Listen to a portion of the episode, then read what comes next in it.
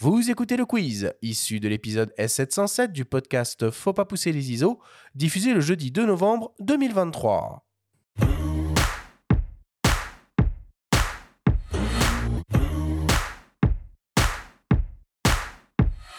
Messieurs, le principe du quiz est très simple. Nous avons reçu des questions de la part de nos auditeurs qu'ils vous ont posées via notre compte Instagram en lien ou non avec le sujet de cette émission.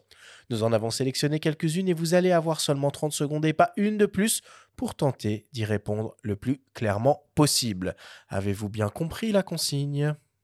Oui. Alors on y va. Première question pour toi, Jean, qui ne vient de Toucan coloré. Quand j'ouvre une photo sur Photoshop, on me dit que l'espace colorimétrique intégré ne correspond pas à l'espace de travail. Je peux préférer, convertir ou supprimer. Je fais quoi? Préféré. Alors, euh, pourquoi? Ah bon, il faut dire pourquoi en Ah 30 bah, secondes ouais, ouais, on, va, on va- on va quand même exploiter ces, ces 30 secondes. Ah non, tout camp coloré, il a juste à appuyer sur préféré, puis voilà. Ah, la question en 30 secondes. Oui, alors j'ai droit à 30 autres secondes parce que j'avais pas compris qu'en plus il fallait expliquer sa réponse. Euh, parce que euh, le, cette image a été définie dans un espace colorimétrique choisi par son auteur, photographe, et que ça serait trahir la volonté de son auteur que faire autre chose. Donc il faut que cette carte d'identité reste attachée à l'image aussi longtemps que possible. Voilà. Eh ben, c'est très clair. Parfait. Deuxième question pour toi, Patrick, qui nous vient de Seb underscore DR underscore. Comment se faire une bonne idée à l'écran du rendu après impression?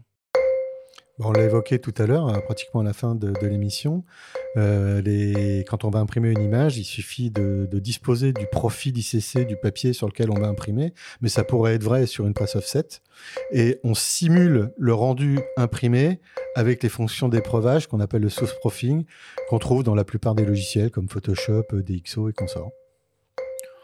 C'est d'une limpidité absolue. Et C'est vrai que l'épreuvage, on s'est pas étendu dessus Non. tant que Bah, ça. c'est y émission à dire, euh, parce que c'est On n'a que hyper 30 important. secondes. Ouais. C'est fondam- c'est 30 secondes, fondamental. les C'est- 30 c'est secondes. c'est fondamental. passionnant, hein, on passionnant. Il y a On aurait beaucoup dû à- expliquer rapidement. Il y a beaucoup à raconter. Ok.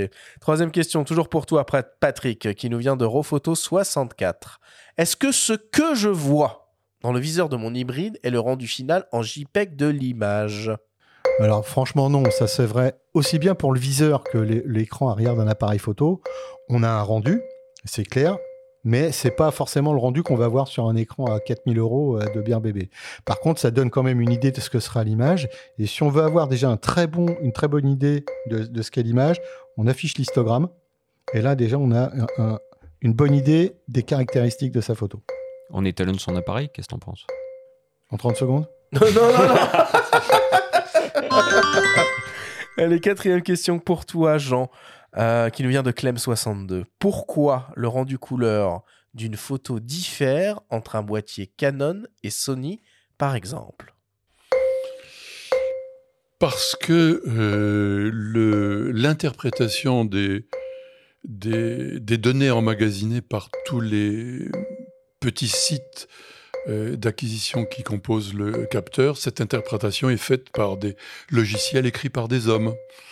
Et que ces hommes ont eu, ont eu une démarche un petit peu différente pour interpréter les couleurs. Parfait. Rien On à peut ajouter. rajouter qu'un même capteur euh, dans deux appareils photo de marques différentes, avec les traitements algorithmiques des uns et des autres, n'ont pas forcément les mêmes images. Et en tout cas, on parle là en l'occurrence de deux marques qui fabriquent Qui leurs fabriquent capteurs, leurs leurs capteurs, propres capteurs. exactement. Mm. Cinquième et dernière question pour toi, Jean.